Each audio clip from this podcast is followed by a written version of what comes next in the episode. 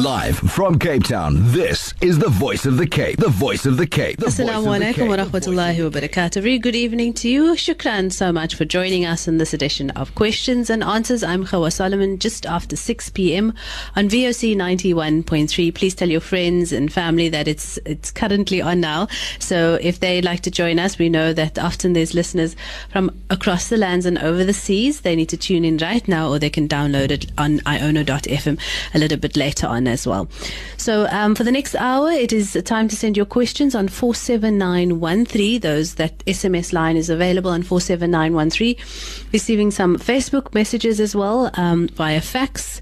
Uh, the Voice of the Cape is the Facebook page um, via fax 021 4477 271, or you can direct emailed questions through to info at vocfm.co.za.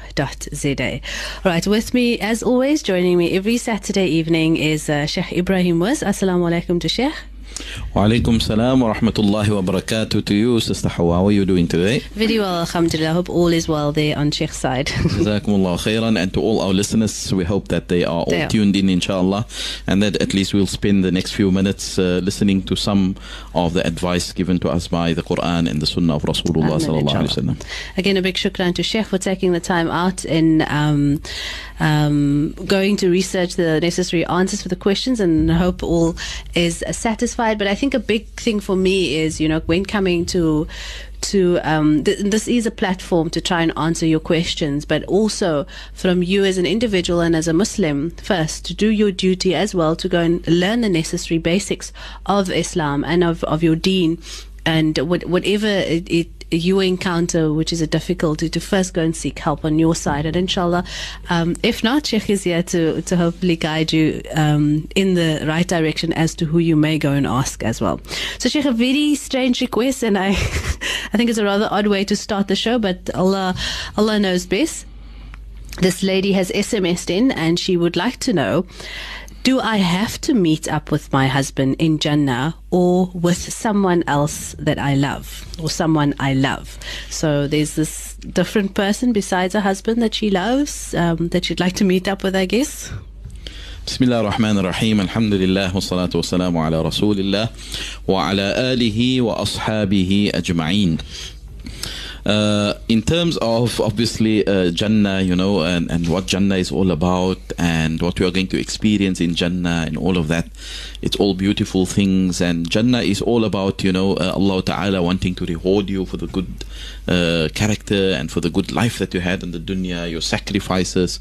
So, so everything in Jannah is positive. You know, there's no negatives. You don't hear negative things. You don't see negative things. There's no negative emotions. There's absolutely nothing. You know. So uh, surely, if you are in Jannah, you will only get what you want. You know, you will only get what you deserve and what you want and what your heart's desire is. That is what you will get in Jannah. Um, so, uh, in terms of whether you will be with, do you have to be with your husband? And it's quite strange. Do you have to be? Um, it seems almost like the person doesn't want to be. Well, I suppose if you don't want to be, and if you are in Jannah, then Allah will, not want you to be also, because you will get what what what your heart's desire is. Um, and um there is a hadith that says, in fact, uh, although it is in a different context, but the meaning is correct, where the Prophet ﷺ said to the Sahaba, you know, in terms of Jannah, Al mar'u ma'aman ahab. You will always be with the one that you love in the year after. You know, and this was in the context with the Sahaba, they were worried about not meeting up with Rasulullah sallallahu alaihi wasallam in Jannah. And uh, for me, I think uh, you know, just on this question, although um, it's it's a bit off uh, the topic, is for us to work towards that. You know, I mean, that for me is the ultimate. To be in the company of Rasulullah sallallahu alaihi wasallam, there's nothing better than that. You know, um, al mar'u ma'a man ahab because the Sahaba they were worried. Yeah, Allah, how is it going to be in Jannah? Maybe if we are in Jannah, he's also going to be in Jannah, but maybe on a higher daraja. How are we going to ever meet up with him? You know, in another way, maybe we don't even go to Jannah. You know, we don't even know that. And he's in Jannah. How are we ever going to see him? And the Prophet ﷺ had said, you know, don't worry, you will be with the one that you love. And the Sahaba, I think it was Anas ibn Malik, when he heard this, he says, Wallahi, the Sahaba, they were never as happy as they were like they were on that day when they heard that you will be with the one that you love. Hmm. So it shows that love is very, very potent. It's very strong, you know, and Allah will reunite you with the one that you love in Jannah. But of course, I have to also say, uh, if you are married to someone and uh, you know you love someone else on the side, then uh, I would first want to worry whether I'll get in Jannah in the first place. You know, uh, that would be for me the the the, the, main uh, worry for me and concern. And may Allah give all of us Jannah, inshallah, Jannah to those. But we all have to work hard for it. You know, we have to obviously sacrifice for it, etc., etc. And uh, yes, if you you know really uh, are uh, stuck in a marriage, let's say, well, may Allah protect us from this. But let's say you are stuck in a marriage mm. where really, you know, you um, just for the sake of Allah, you are staying in the marriage, but you don't really love the person, mm. or you don't really want to be with him. You know, Allah knows best. In the Jannah, obviously, Allah is not going to, uh, you know, punish you another time for another long time to be with someone that you don't want to be. Mm-hmm. Surely Allah Ta'ala will give you what your heart's desire is, you know. And yes, uh, you may find women like this who perhaps are patient in marriages, and men likewise. You know, they are patient. Perhaps they know that the, the partner's not the best of people, but they are patient. They just hang in there and so on you know. And I've got this funny thing that I've uh, heard some of our shuyukh said, you know, it was a quite funny story which is related to this, uh, just on a lighter note. Uh, and that is that this particular sheikh was saying that there was a man that was like this, you know, having patience with his wife and all of that. And the mm. wife was very foul mouthed and she was a very difficult woman to live with. But he had patience. He wanted to stay in the marriage for the sake of Allah and so on. Mm. And uh, when she became ill, you know, she was about to die and it seemed that it was a very cruel thing that he did as to what could could be seen, you know, by others. Mm. Because when she was on the deathbed, he actually called in the imam and he said, you know, I divorce her. You know, I don't want to. The imam said, you know, what's wrong? She's about to die. Why divorce her? All your life you've been stuck with her and you've had the patience and all of that. Why divorce her now? You know, mm. when she's about to leave the world. Then he says, Well, I just want you to be a witness, you know, that I divorced her so that I don't have to be reunited with the Jannah, you know. Because I've had my patience within the dunya and that was what I can do. But the, the Jannah is forever, you know. that is not a, only a few years or 50, 40 years. It's forever, it's permanent. So I don't want to. And that's just on a lighter note that the man didn't feel the courage to, to be with his wife in the year after. But what I want to say is that, inshallah. Is this true, Sheikh? It's a story that one of the mashayikh, you know, the shuyukh told us. Um, mm. Whether it's true or not, uh, the idea is that obviously, you know, one must, uh, uh, I think, uh, work hard for Jannah. That is first of all. I mean, we all need to sacrifice to get there. Uh, lots of work, hard work, and inshallah, once Allah Taala put us there, we must remember that Allah Taala, well, it's it's just like I said, beauty. You know, there's everything beautiful in Jannah. There's nothing that is not beautiful. There's nothing that is ugly. So Allah will give you whatever your heart desires. You know, and uh, I mean these questions. Although I know you opened up to say this is a strange question, and it is a strange question in a certain way. But uh, uh, I found that even you know some of the wives of the Prophet ﷺ, they sometimes ask some of these questions. You know, mm. it's hmm. because it's something that your mind wonders about. Mm. So I know Umm Salama. I came across this hadith once that Umm Salama, one of the wives of the Prophet ﷺ, mm. she she asked the Nabi ﷺ, "What if a woman was married to more than one husband?" Maybe the husband died and she married another one and so on and we know that uh, a woman in the dunya is never married to more than one husband mm. so what will she do in jannah you know mm. she may have been married to more than one person and, and she loved them both and they loved all of them mm. you know hmm. so so which one and the prophet ﷺ said to her she will be given the choice and she will certainly choose the one that had the best character amongst them you know and she will know that one will stand out amongst the rest that had better character than the others, etc., etc. She will have to choose, and she will be given the choice. Okay. You know, and again, it, it, revolves around the fact that she will get whatever she wants. You know, and a person in Jannah is given what he wants. So she wants that, both, and that is the reward. You know, Allahu alam. Yeah. You know, if Allah wants, Allahu alam. Uh, we don't know the, the the Jannah is as such. Uh, Nabi Sallallahu says the Jannah cannot be compared to the dunya because mm. in there there are things that the eye has never seen, there are things that the ear have never heard, and there are things that even the heart or even the mind have, can never imagine. Mm. So we can't really imagine how great it is to, to be there and what uh, we are going to experience. Mm. And inshallah, we make dua that Allah grants this woman and all of us, you know, that opportunity to enter this garden of Allah, this Jannah, so that we can be amongst those who we love and amongst the Prophet sallallahu alaihi wasallam and all the good people and be re- reunited with our loved ones that we may have lost in the dunya. Mm. Allah Ta'ala reunite us with him in, in the Jannah, inshallah ta'ala. Amen. Good answer, Sheikh. we'll leave it there. And I think it took an entire segment to answer. So, shukran so much for elaborating as well. So, full understanding to that question um, is known to, to everyone, alhamdulillah. Let's take a short break and come back with your questions after. My radio station, your radio station. Our radio station, the voice of the Cape. Assalamu alaikum wa rahmatullahi wa barakatuh. Welcome back. Uh, a very good evening to you. Shukran so much and thank you for joining us. Our next question is Assalamu alaikum, Sheikh. Um, please advise I've been looking for work for seven years now as well as a pious partner, um, inshallah. Uh, inshallah, we, we make dua for you that Allah Ta'ala uh, grants you steadfastness and patience. Um, you know, Allah Ta'ala tests us in various different ways. Um, this life is about tests and tribulations. Allah says at the beginning of Surah Al-Mulk, تبارك الذي بيده الملك وهو على كل شيء قدير الذي خلق الموت والحياة ليبلوكم أيكم أحسن عملا. He created this life and death so that He may test you and see who will have the best of deeds. So uh, uh, it may have been difficult for you um, not finding work, and I'm sure you are trying. Uh, and inshallah, keep on trying. Don't lose hope in Allah subhanahu wa ta'ala. Don't lose faith in Allah subhanahu wa ta'ala.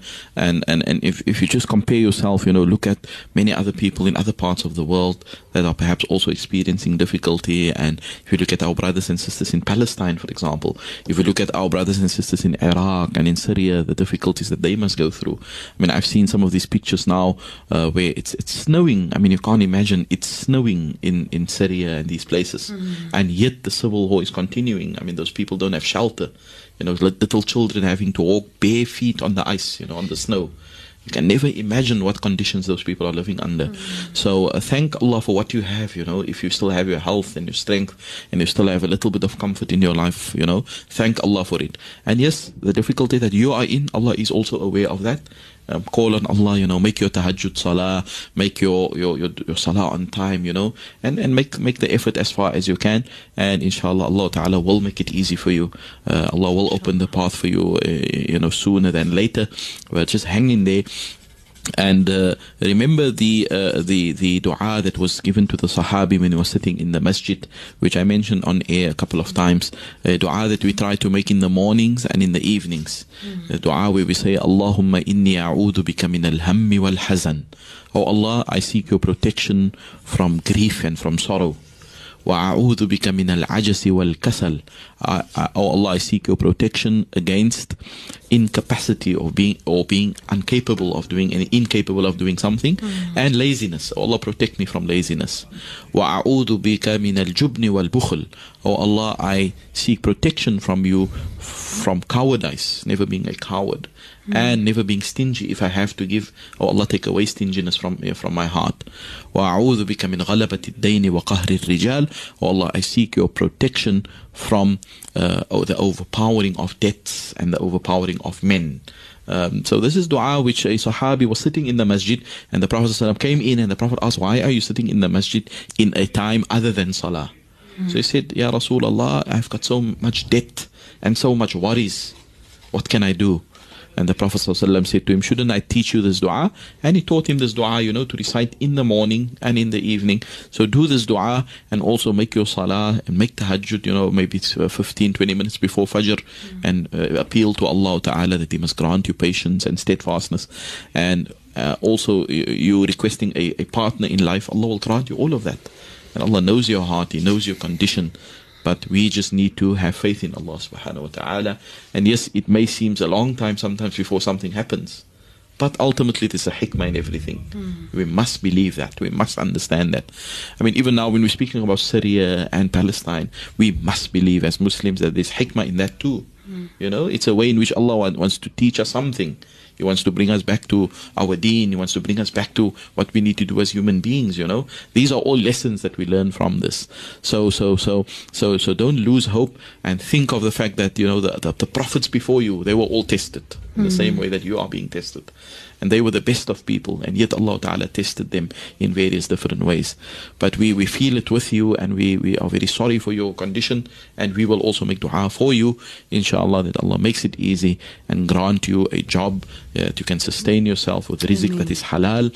And Allah also grant you a family that you so, so much want and so much are yearning for. Allah grant you a good partner and a family uh, so that you may also find that contentment and that uh, stability in your life, inshallah. Ameen. And and shukran for you know I must say shukran for at least uh, uh, writing into us to, to tell us about your situation because it, it shows that you you want help and you want obviously uh, someone to, to to maybe look out for you and make dua for you. And I think this is also the benefit of this you know we can at least make dua for each other when we hear about these kinds of of situations Yes, all the best to that gentleman, inshallah.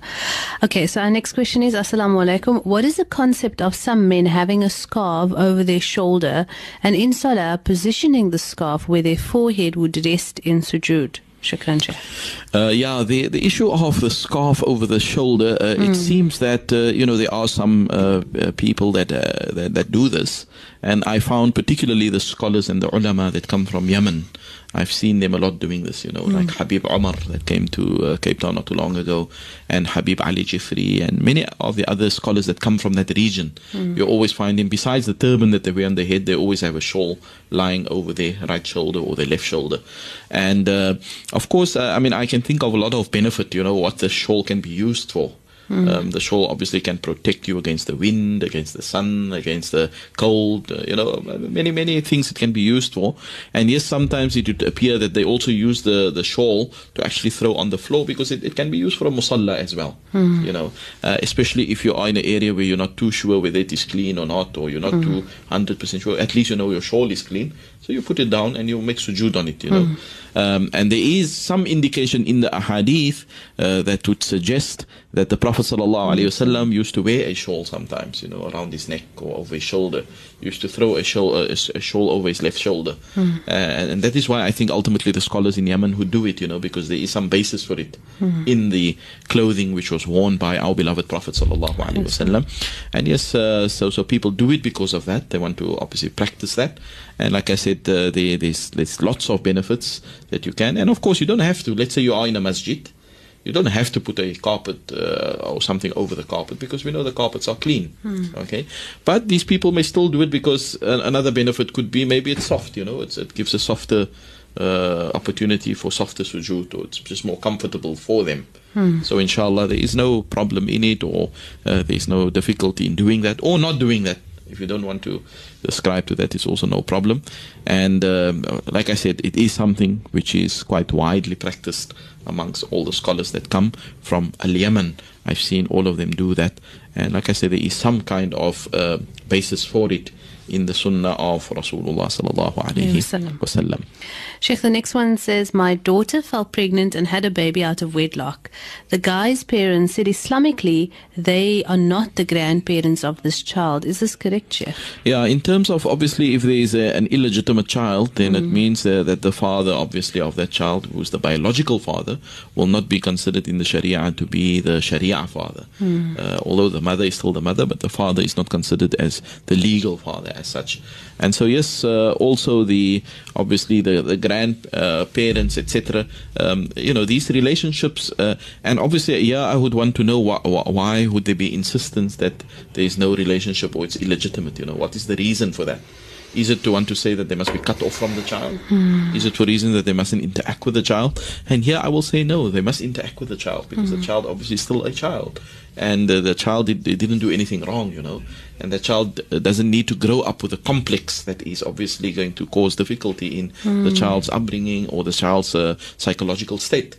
So um, I I don't think we should, uh, you know, speak about it. But at a later stage, obviously, when the child grows up and the child is now mature enough, one can obviously then explain the child to the child with regards to inheritance issues and all those things. Hopefully, at that stage, the child will be able to understand. But I don't see why the grandparents shouldn't play a role, you know, or not be there for her or for him if it's a boy, uh, just to be supportive and, and all that kind of thing. I don't see why that cannot happen, you know.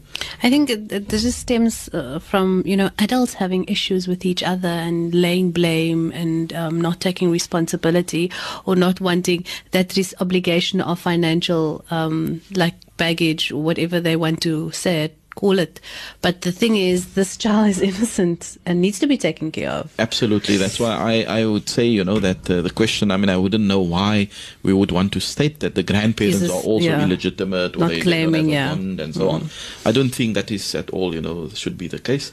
The grandparents should still play a role and they should still be supportive of that child um, because, of course, that child's uh, life will be shaped through what they see, you know, around them. And, and yes, if there was a mistake that was made, you know, in terms of having this child out of wedlock and so on, hopefully the child will not fall into the same trap because there will be people around him or her that will guide them to what is right and so on. So uh, I agree 100% with you that uh, we should not uh, sort of uh, turn to the child in terms of what the adults have done. I mean, if they've done something wrong, then they must they must obviously sort things out as far as their lives are concerned. And yes, the Sharia there are certain things you know that would affect the child, like inheritance and so on. But that only comes at a later stage when we obviously can explain to the child and so on. But when the child is vulnerable and small, we should allow everybody who wants to give to that child the necessary love and the necessary support financially or otherwise you know. We should not uh, bar anyone from that because after all it's only an innocent human being you know that needs all all all that it can get to survive in in, in this world Inshallah, all the best to that child and, and the baby as well in the family. Our next question reads as follows. Um, Sheikh, in a previous show, we Sheikh um, recited a dua, and this person is requesting, Salam Sheikh, please repeat the dua for pain. Yeah, I'm not too sure if it's the dua for the sick when they are in pain or for the for the ill. I think that is what we did recently. Yeah. So if it is that one, then I will just repeat that one again. Uh, it's of course a dua which uh, uh, the Nabi Ali Salatu Wasalam said to us that when a person visits a sick one or is ill uh, or in pain, then there is a dua that can be recited seven times. And if it is recited seven times, inshallah, it will bring shifa to the person. And the dua goes as follows, where we say, أسأل الله العظيم رب العرش العظيم أن يشفيك أسأل الله العظيم رب العرش العظيم أن يشفيك and basically what it means is I ask Allah subhanahu wa ta'ala who is the greatest He is the Lord of the throne the greatest one I ask him to grant you shifa and to recite this dua seven times at the bedside or of the person who's ill. This is one amongst many du'as that can be uh, recited. And of course, uh, I also mentioned, I think at that time when I mentioned this dua, that the Nabi SAW also used to say to a person who's sick, La ba'sa tahur, insha'Allah. La ba'sa tahur, insha'Allah. And this is a beautiful way in which the Nabi SAW used to inject a positive attitude into the person who's sick. Mm. And used to say to him, Don't worry, this is a form of cleansing for you, mm. inshallah. Allah is cleaning you, purifying you through you being ill. It's a means, uh, a means of you being cleansed by Allah subhanahu wa ta'ala. So we say that also as encouragement, La ba'sa tahur, inshallah. And again, just a final repetition of that dua, As'alullah al-azim, Rabb al-arsh al-azim. Uh, and this is a dua to be made at, if you can at least seven times. Hopefully, it will bring some relief to the person, inshallah.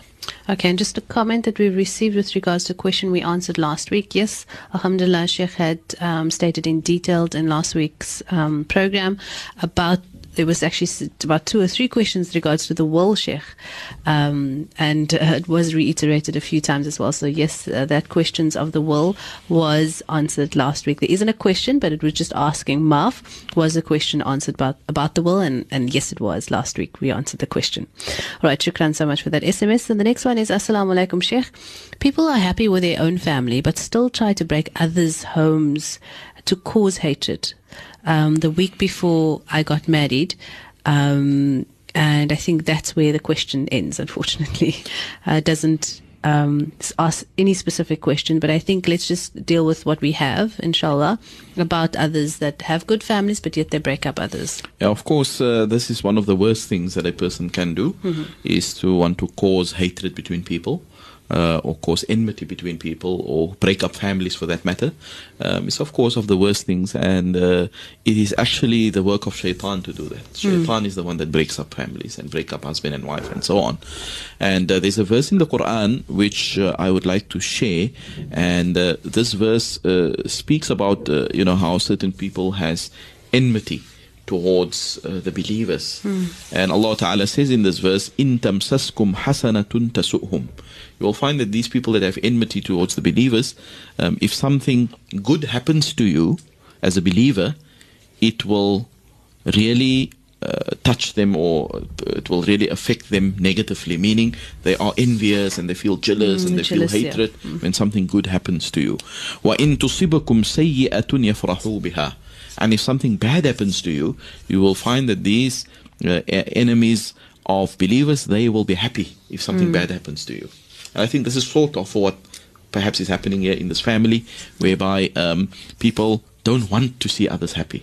They don't want to see prosperity, you know, etc. They want to see hatred. But then Allah Ta'ala in the same verse, and this verse is in Al Imran chapter 3 verse 120, at the end of this verse, Allah Ta'ala gives uh, an advice to us. What should we do in this situation? When people, when they see you having something good, they hate you for it. When they see something bad, they actually rejoice. What should you do? Allah Ta'ala says, وَإِن تَصْبِرُوا وَتَتَّقُوا لَا يَضُرُّكُمْ كَيْدُهُمْ شَيْئًا If you have patience and you have taqwa, God consciousness, then their plotting can never harm you. Their plotting can never affect you. Okay? Uh, Inna Allah bima ya'maluna buhit because verily Allah Ta'ala, He is all encompassing with His knowledge. Okay? Whatever you do, Allah encompasses with His knowledge, whatever you do. So here what Allah is advising us to do is, if these things happen to you, don't worry. You just live your life as a good Muslim. Try your best to, to do your duties, show good character to others, and don't be bothered too much of what people are doing or saying to you or doing for you or trying to break up families. Don't worry. Have patience, have taqwa. Allah Ta'ala will take care of the rest. Inshallah. Um, and of course, we, we, we try to give nasiha and advice to these people as well. And we do it in a way that uh, is calm and that is collected and that is obviously with patience and hikmah. And we say to them, you know, this is shaitan. Shaitan normally does this don't rejoice when people are down and don't uh, feel bad if people uh, something good happens to them don't feel bad and don't feel you know that you've been left out etc because allah has got hikmah. He does what he wants and he does what he feels is the most suitable. So we uh, inshallah that is what we can say. Um, we, we try to give nasiha in this way and we in ourselves that are affected by this we remain patient and we remain connected to our creator. And in that way uh, Allah is the one that will take care of our affairs and he will obviously bring back that prosperity and that happiness that we are all looking for within our families inshallah Inshallah, shukran, Sheikh. And let's uh, end the segment with a beautiful comment. Assalamu alaikum. Sheikh really explains clearly, great to have a positive and a negative, that one just has to accept Allah subhanahu wa ta'ala's law. Shukran. And uh, with that, we'll take a short break and come back with more of your questions. Just My radio station. Your radio station. Our radio station. The voice of the Cape. Assalamu alaikum wa rahmatullahi wa barakatuh. Welcome back to questions and answers. The Sheikh Ebrahim Moos, the resident Imam um, at the Yusufia Masjid in Wynberg, is in studio with us answering your questions. Alhamdulillah. Shukran so much for your SMSs. Please do send them through on 47913 and there are other modes as well, but the SMSs is the quickest and easiest way for us to get your questions. 47913. Assalamu alaikum, Sheikh. I would like to know how and where one can get a testimonial from an Imam. Uh, this is uh, something quite easy, uh, depend, uh, depending on what area you are in. You should be able to go to your local imam at uh, the masjid that you attend, and uh, the imam should be able to provide you for a testimonial. And of course, a testimonial is just a uh, sort of character uh, sketch of someone, and so it must be someone that obviously knows you that will be able to write about you and, and, and say who you are and what you've done and your achievements maybe and all of that. But I'm sure no imam will say no to give a testimonial if it is for a legitimate cause. No imam will object uh, for this. So just go to your local imam uh, at the masjid. And if you still do not, or let's say you are far from the masjid or you don't have one in your area, then you can go to any imam for that matter in the next area or where you work, wherever, I'm sure if the Imam knows you, I think the, the main thing is he must be somebody that is acquainted with you. Because obviously you cannot give a testimonial if you're not acquainted with someone.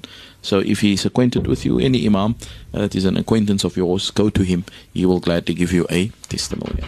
Shukran. Assalamu alaikum. Can the stepfather embrace the stepdaughter? Sheikh? Yes, of course. Uh, the, the stepdaughter, again, we are talking about uh, the wife's children, Hmm. as we explained many times before, that these children become almost like your own children. Hmm. That there is a mahram relationship between you and them, and this is a permanent relationship. Um, uh, even in the house where they, we will all be living together, obviously, you are allowed to, uh, you know, she's allowed, if she's a girl, not to, to wear hijab fully in front of you because you are like her own father now. And that is on condition that you had consummated the marriage with her mother. And so, if that had happened, then no problem. If you are going to embrace her, if you're going to take her as your own daughter, and so on, there's nothing wrong with that. Because Allah Ta'ala says in the Quran, in Surah An-Nisa, chapter 23, uh, وَرَبَائِبُكُمُ اللَّاتِي فِي حُجُورِكُم مِّن نِّسَائِكُمُ اللَّاتِي دَخَلْتُم بِهِنْ And the children of your wives that grow up in your own homes, um, um, and the, especially of uh, the the children of your wives who you have consummated the marriage with them. So, of course, that is the condition. But let's say the, the father did not consummate the marriage with the mother of these children, then in that case, the daughters will p- still be haram upon him because he's still able to obviously uh, marry them as well. Let's say something happens and he divorces their mother, then he can get married to them if he did not consummate the marriage. But the moment the marriage was consummated, then from that point onwards, obviously, uh, these children becomes like his own in terms of interacting with them and sitting with them and being alone with them and all that. All of that is fine. Uh, of course, there's other rule, rules which will not apply, like the rules of inheritance and so on. That is a different story. But in terms of interaction, there will be normal interaction between stepfather and stepdaughter if it is of this nature that we had explained uh, in this particular verse. Shukran, Sheikh. The next one is a quick question, but I'm sure it requires a long answer. It follows Assalamu alaikum, Sheikh. Please advise on what is a father and husband's responsibility. Yeah, it's it's kind of vague for me. I mean, I don't actually know specific, uh, yeah. what exactly the person is asking, because obviously the husband, in terms of in terms of his wife, Hmm. we know what that responsibilities are. Obviously, he has to look after her, he has to care for her, he has to give nafaqah, he has to treat her well, in etc. The father, on the other hand, obviously, what is his duty towards his children? Obviously, to rear them, to uh, nurture them, etc. But I think what I maybe have picked up here is what if there is a conflict between the two, in the sense that, um, let's say the, uh, the the the husband is not fulfilling his duty, right? So how does the father step in now? Does he step in or doesn't he step in, or can he now support the daughter if uh, the husband is not doing so? etc. And yes, of course, uh, that can happen if the husband, let's say, is uh, forfeiting his duties or is foregoing his duties. Then first of all, it's wrong of him to do that. Um, and, and that uh, monies that he is owe, uh, that is owing to his wife will always be owed. But let's say the, the father now feels a bit worried, you know, that the child, his own daughter, is not surviving, and he wants to step in as well. Then he can assist, of course. Nothing would uh, uh, stop him from assisting because it will become his duty again. Let's say there's a divorce between them and the daughter becomes now again incapacitated where she can't fend for herself, she, she can't work or she doesn't have a job yet. Then yes, at that case, in that case, the father will obviously be the provider for her once again, the same way that he was before she obviously uh, got married. So um, it's only in that situation where the father really steps in. But other than that, the husband is the one that should be looking after the father, should be looking after the daughter, etc., etc uh, uh, it's the husband that should be looking after his own wife. Um, and I think also maybe another thing that I was just thinking of is maybe sometimes the husband says something, but the father wants something else as far as that woman is concerned. So where does the haq end? You know, where does and of course the first point of departure here is if it is not something that goes against the Sharia, which is asked by the husband, let's say. It's something that is within the framework of the Sharia, then in such a case the husband's word will be above the word of the of the father as far as that is concerned because obviously here the husband has got a greater haq over the wife than what the father has over his daughter but at the same time that doesn't uh, mean that the father doesn't have a right to come and advise his daughter or give nasiha from time to time etc nothing stops uh, that from happening, you know. And we find even in the history how say, Sayyidina Abu Bakr radiallahu an, who was of course the father of Sayyidatina Aisha. And Sayyidatina Aisha was the wife of Rasulullah sallallahu alaihi wasallam. And we find how sometimes he used to advise Sayyidatina Aisha in front of Rasulullah sallallahu alaihi wasallam. And the Prophet did not stop him, you know. He would sometimes advise her and the Prophet would be there. Because a father can still play that role. But when it comes to a haq or a right that must be executed or that must be carried out, so obviously the husband will have a greater uh, right over that child, over his wife rather, than what the father would have over. So if there's a conflict between the two and it doesn't go against the Sharia as such, then the word of the husband should obviously be taken first into consideration because that is ultimately where um, uh, the strongest haq lies with, with, with, in relation to those two particular family members towards this wife. Shukran, Sheikh. Assalamu alaikum, Sheikh. Where, um, when standing behind the Imam, do we need to read or recite anything? Please explain that. Yeah, if a person is standing behind an imam, there is difference of opinion amongst the, the ulama as to what should be recited when a person is in fact uh, standing behind this imam. Uh, the Shafi'i school of thought uh, is quite strong on this position, where they say that when you are standing behind an imam, regardless what kind of salah it is, whether it is a salah where the imam is reciting aloud or a salah where the imam is reciting softly, you are still compelled to recite your Fatiha behind the imam.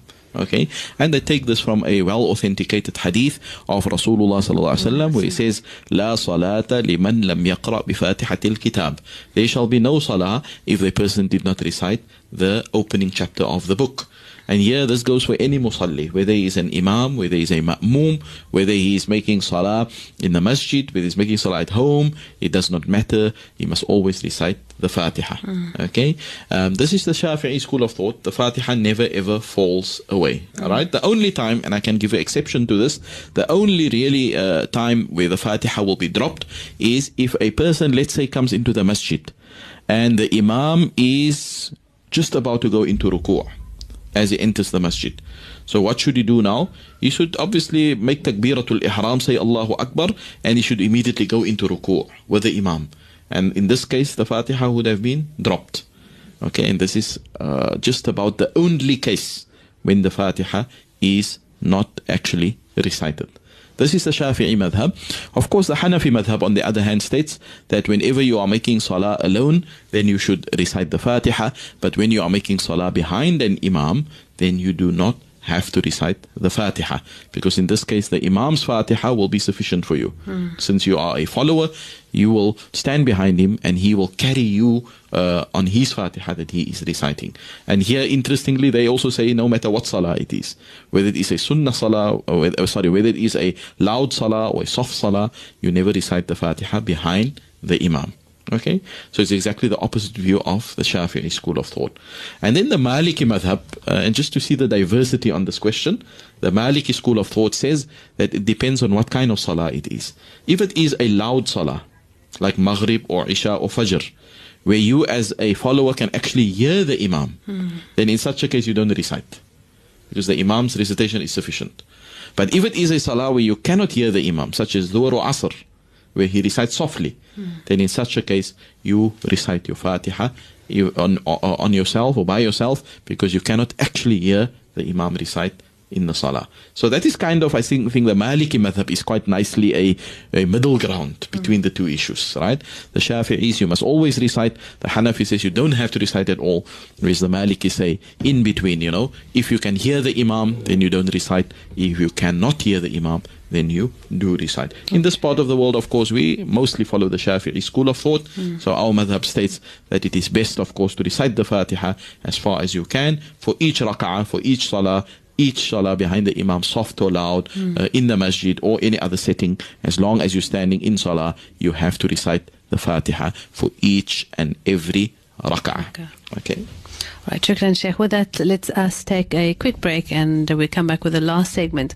Please don't forget to SMS on 47913. Back in a moment. Ma, what's Live from Cape Town, this is the voice of the Cape. The voice of the Cape. The Assalamu voice alaikum wa rahmatullahi wa barakatuh. Our last few minutes of this edition of questions and answers with Sheikh Ebrahim Moos and uh, taking your SMSs on 47913. Shukran to all those that have sent through the questions. Alhamdulillah, we, we've gotten through our beginning of March questions and uh, we're starting with that now. But Alhamdulillah, next week we'll continue with your questions, all those that have sent through this week.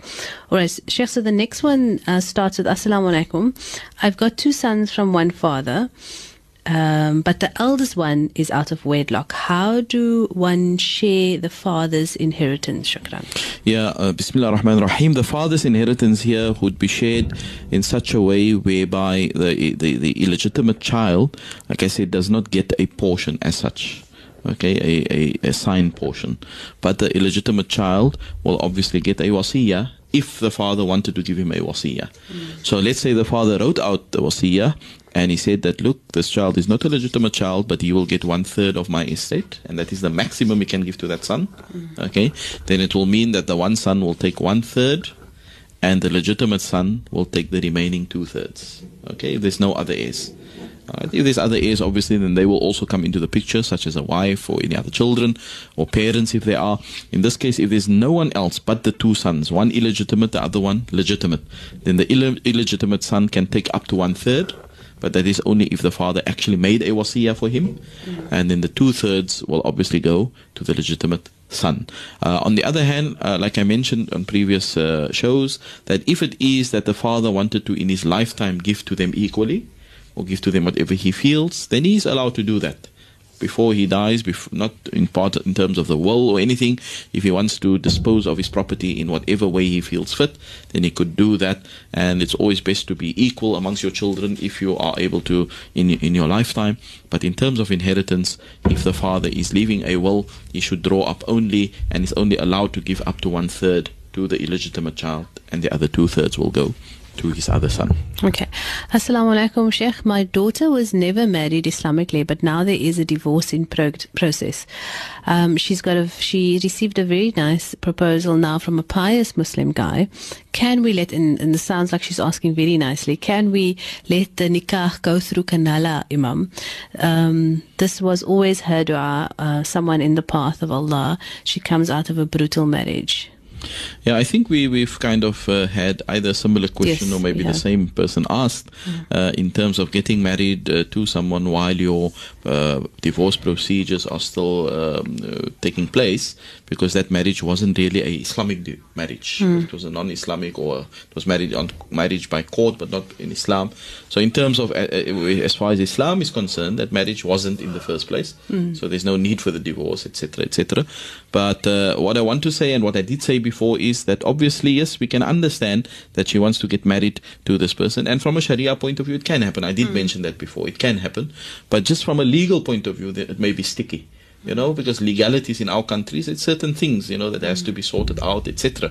And that ha- may have repercussions. Hmm. But if it is whereby, uh, you know, whether it is halal or haram, it is halal. You can get married if, if the first marriage was not recognized in the first place. Hmm. Okay. But of course, here also we need to know if that first marriage was not recognized, but they had intimacy hmm. or they had consummation of that non-Islamic marriage. Then in that case, she must have also have gone under iddah first, etc. Hmm. Right? That cannot happen. Even if the marriage was not recognized, she will still have to go under an iddah at least to clear her and to make sure she's not pregnant and so on and so forth. So if she's gone through that, and then yes, Islamically she doesn't have to wait, but it's just from the legal side, hmm. okay, where things may become complicated uh, if the papers are not through uh, through completely, because now what will happen is they will still regard her as a, a married woman as far as the country's laws are concerned. That may cause other repercussions and so on. So inshallah, if you got if if if this guy is pious as you say and he wants to really get married to her and it won't be a, a very long wait it may be maybe a month two whatever the case may be And obviously uh, to make sabr you know for those times will not be a hard thing because they are like you say he's a pious man and she's been making dua for this and Allah had accepted the dua alhamdulillah and so uh, Islamically once again I said this before they can get married but just from a legal point it will be very difficult perhaps in certain. So she must investigate also and see from a legal point, you know, how long it will take on to speed up the process, etc., etc., for her to pursue the marriage with this particular uh, pro- uh, person that proposed to her, inshallah. Okay, Sheikh, I think we have just a few minutes left quickly. And this question follows Salam, what can a wife do if her husband doesn't sleep with his wife um, for three months and doesn't talk to her, not even with nafaqah? Please advise. Yeah, um, again, one of those uh, cases whereby there's uh, issues, you know, within the marriage and it never gets resolved. And uh, people just sort of uh, don't talk about it and you know ignore uh, the situation and just allow it to go on and on.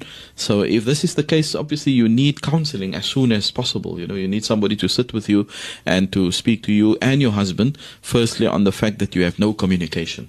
You are married, but you, you you're not intimate. You're not even speaking to each other. So what's the point, you know, of being married, but you have no communication whatsoever? Hmm. That means you you're not married really.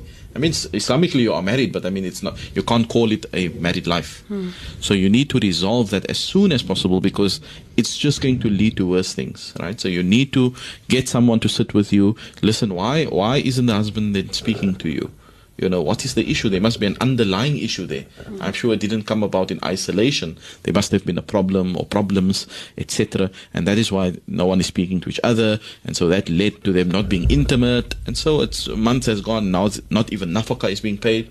So what is, you know, there's lots of things wrong as far as this marriage is concerned. So you need as soon as possible, as soon as possible, to get someone to sit you down, to have each one speak out his heart. You know, why is the situation the way that it is? What has led up to that, right? What are the things that were maybe uh, taken for granted, which was never discussed or never talked about, that maybe led to bigger things? And each person must get uh, a full chance to speak whatever they want to speak.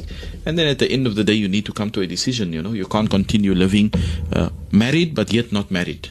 That is not healthy. It's not good. It's not islamically sound because at the end of the day it's going to lead to bigger issues and it's going to make you miserable. It's going to drain you emotionally. All these things are going to have an impact on you. So the best I can say is you need counseling ASAP, someone trustworthy to sit with the two of you and to actually advise you for a way forward as far as this nikah is concerned, inshallah. Shukran, Sheikh. And unfortunately, that's where we have to leave our questions for now. But we'll be back next week between 6 and 7 with more of your questions on 47913 and also via email and our Facebook page. Please direct them. And if you have any questions, call 021 442 3500.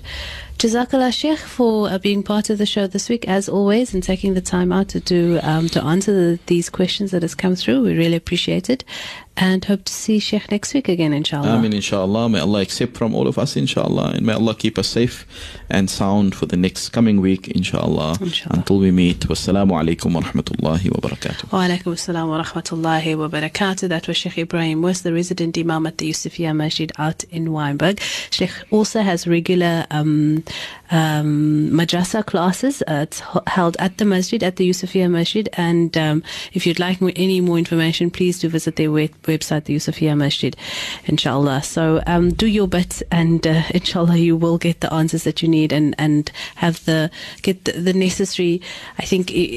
um, the guidance as well um, when you need it. From myself, Khawa Salam, and enjoy the rest of your evening. Wassalamu alaikum wa rahmatullahi wa barakatuh, and a very good evening. Wassalam.